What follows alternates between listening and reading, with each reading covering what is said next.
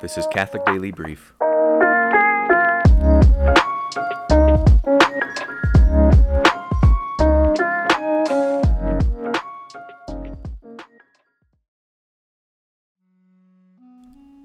Episode 17 Did the early Christians celebrate Mass?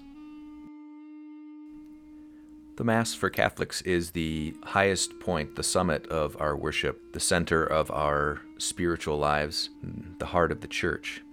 We believe it is the fulfillment of Christ's command at the Last Supper to do this in memory of me. We believe that Christ, as foreshadowed by the Passover supper of old, fulfilled it and created something new at the Last Supper, where he anticipated his sacrifice on the cross by making his body and blood sacramentally present to his apostles, showing himself to be the fulfillment of the paschal lamb, the victim offered for our salvation, who was then consumed. Now, the real question is while that's what we believe as Catholics, is that what the early Christians believed?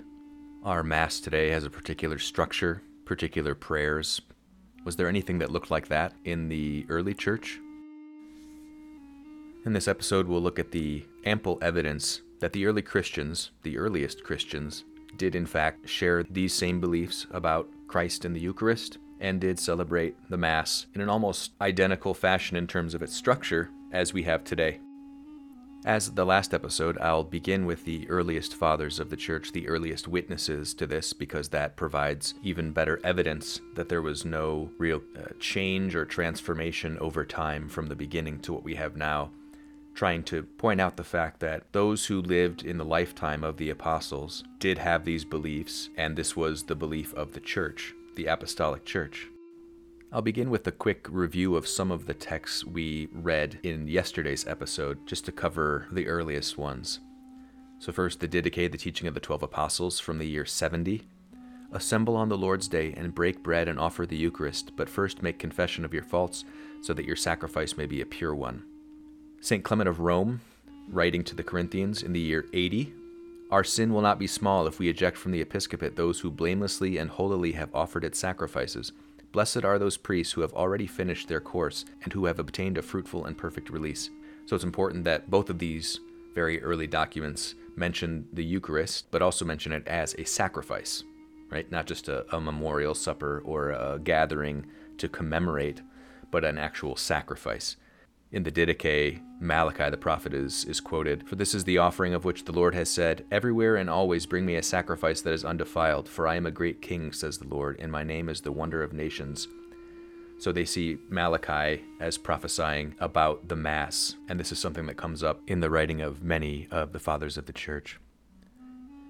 Ignatius of Antioch, who was a disciple of John the Apostle, writing in the year 110, Make certain, therefore, that you all observe one common Eucharist, for there is but one body of our Lord Jesus Christ, and but one cup of union with his blood, and one single altar of sacrifice, even as there is also but one bishop, with his clergy, and my own fellow servitors, the deacons.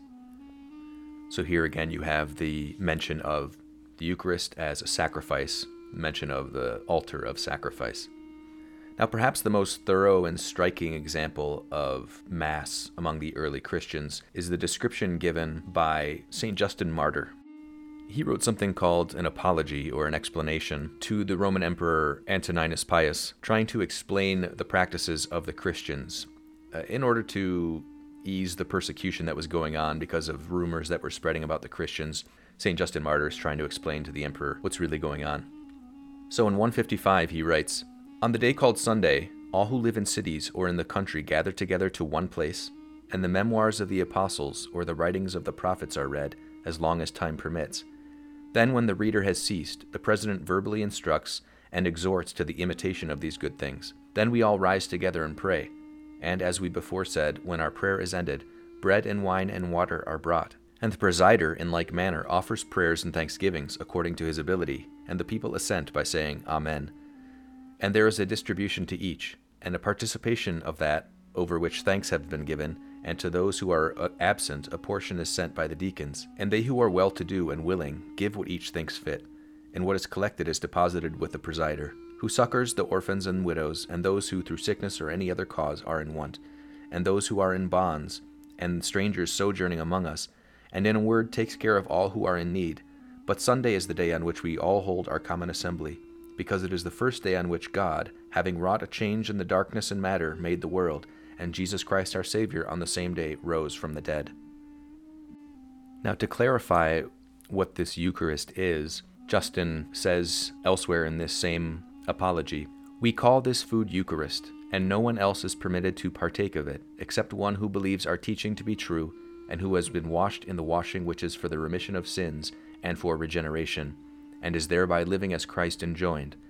For not as common bread nor common drink do we receive these, but since Jesus Christ our Saviour was made incarnate by the Word of God, and had both flesh and blood for our salvation, so too, as we have been taught, the food which has been made into the Eucharist by the Eucharistic prayer set down by him, and by the change of which our blood and flesh is nurtured, is both the flesh and blood of that incarnated Jesus. So, of course, this is not language of symbolism. He reiterates this is not some common food, and we have been taught. He says, as we have been taught. This is the tradition, and remember, he's only writing in the year 150. And he's saying this is not normal food or drink. Jesus had real flesh and blood, and when the prayer is said over the bread and wine, it is the same flesh of that incarnate Jesus. St. Irenaeus, who was writing in the year 189, and he was a disciple of St. Polycarp, who was himself a disciple of John the Apostle. So again, this is on good authority. Irenaeus writes, He took from among creation that which is bread, and gave thanks, saying, This is my body the cup, likewise, which is from among the creation to which we belong, he confessed to be his blood. He taught the new sacrifice of the new covenant, of which Malachi, one of the twelve prophets, had signified beforehand. By these words he makes it plain that the former people will cease to make offerings to God, but that in every place sacrifice will be offered to him, and indeed a pure one, for his name is glorified among the Gentiles. So, here again, invoking the prophecy of Malachi, and also, of course, the words of Christ from the Gospels. St. Cyprian, from Carthage, writing in the year 253. So obviously, we're moving a little bit later in time, but we're seeing a consistent tradition from the very earliest to these later fathers. Cyprian says, If Christ Jesus, our Lord and God, is himself the high priest of God the Father, and if he offered himself as a sacrifice to the Father, and if he commanded that this be done in commemoration of himself, then certainly the priest, who imitates that which Christ did, truly functions in place of Christ. So, this is a, teaching that we hold regarding the priesthood that the priest, when he acts in the sacraments, is standing in the place of Christ, not as if he becomes Christ or anything like that, but Christ is acting through the human instrument of the priest. Harkening back to the argument we made about a visible church, that God saves us according to our human nature, right? He intended to become seen and heard. And so when Christ became incarnate, it was so that we could see him and hear him because we are body and soul. We are saved according to our own nature. So Christ intends that we still now hear his words, even though he is not still walking this earth. He intends that we hear his words, his words of mercy, his words in the Mass, this is my body, this is my blood. And he's simply doing that through the instrumentality of the man, the priest. Serapion, writing in 350, this is actually a, a, written prayer from the Eucharistic sacrifice. Accept therewith our hallowing too, as we say, Holy, holy, holy, Lord Sabaoth, heaven and earth is full of your glory. Heaven is full, and full is the earth, with your magnificent glory, Lord of virtues. Full also is this sacrifice, with your strength and your communion, for to you we offer this living sacrifice, this unbloody oblation. This term unbloody oblation is the way we describe the Mass as opposed to the oblation or offering on the cross, a bloody sacrifice. The Mass is the unbloody representation of the bloody sacrifice on the cross. You also see here that as we move a little bit further down uh, the centuries, this is still only in the fourth century, but you have the Mass developing more particular, specific prayers, and a lot of these things uh, resemble what we say in the Mass now. For example, the the holy, holy, holy. All Catholics will recognize that from right after the preface to the Eucharistic prayer leading into the Eucharistic prayer. Back in Justin Martyr's description, there's not a lot of specificity about the prayers. It basically just says the presider prays according to his ability, which would be a, a scary thing nowadays to leave up to, to priests to just ad lib. St. Cyril of Jerusalem, who's famous for his lectures on catechesis, preparing Christians to learn about the faith, preparing them before they uh, are baptized, he says, and this is in the year 350 he's writing this.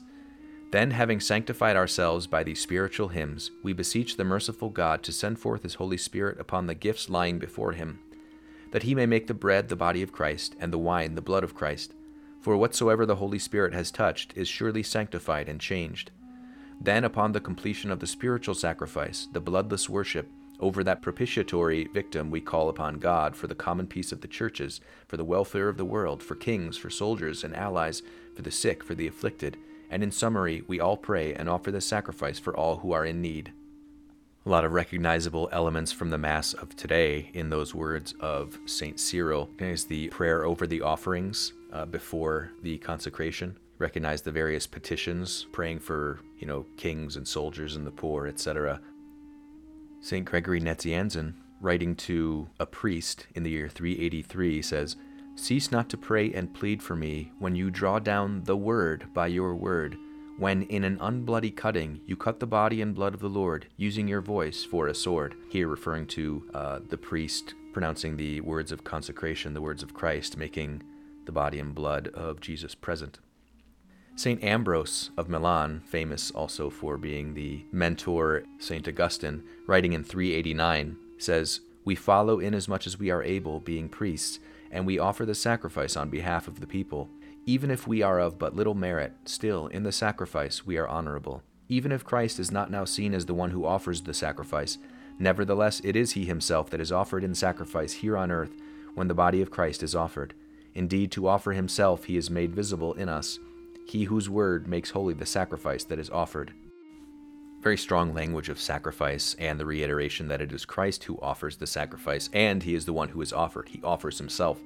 That's what makes Christ's sacrifice of infinite value. Christ is both the, the priest and the victim. So, an infinitely worthy priest and an infinitely worthy victim is the infinitely valuable sacrifice. I'll conclude with this quotation from St. John Chrysostom, writing in the year 387. He says, When you see the Lord immolated and lying upon the altar, and the priest bent over that sacrifice, and all the people empurpled by that precious blood, can you think that you are still among men and on earth, or are you not lifted up to heaven? Reverence, therefore, reverence this table, of which we are all communicants, Christ slain for us, the sacrificial victim who was placed thereon. In ancient times, because men were very imperfect, God did not scorn to receive the blood which they were offering, to draw them away from those idols. But now he has transferred the priestly action to what is most awesome and magnificent. He has changed the sacrifice itself, and instead of the butchering of dumb beasts, he commands the offering up of himself. In another place he writes, What then?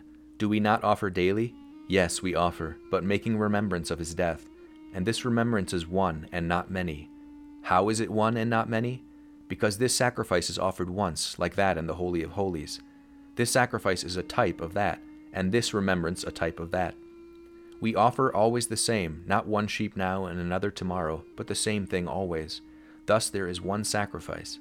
By this reasoning, since the sacrifice is offered everywhere, are there then a multiplicity of Christs? By no means. Christ is one everywhere. He is complete here, complete there, one body. And just as he is one body and not many, though offered everywhere, so too is there one sacrifice.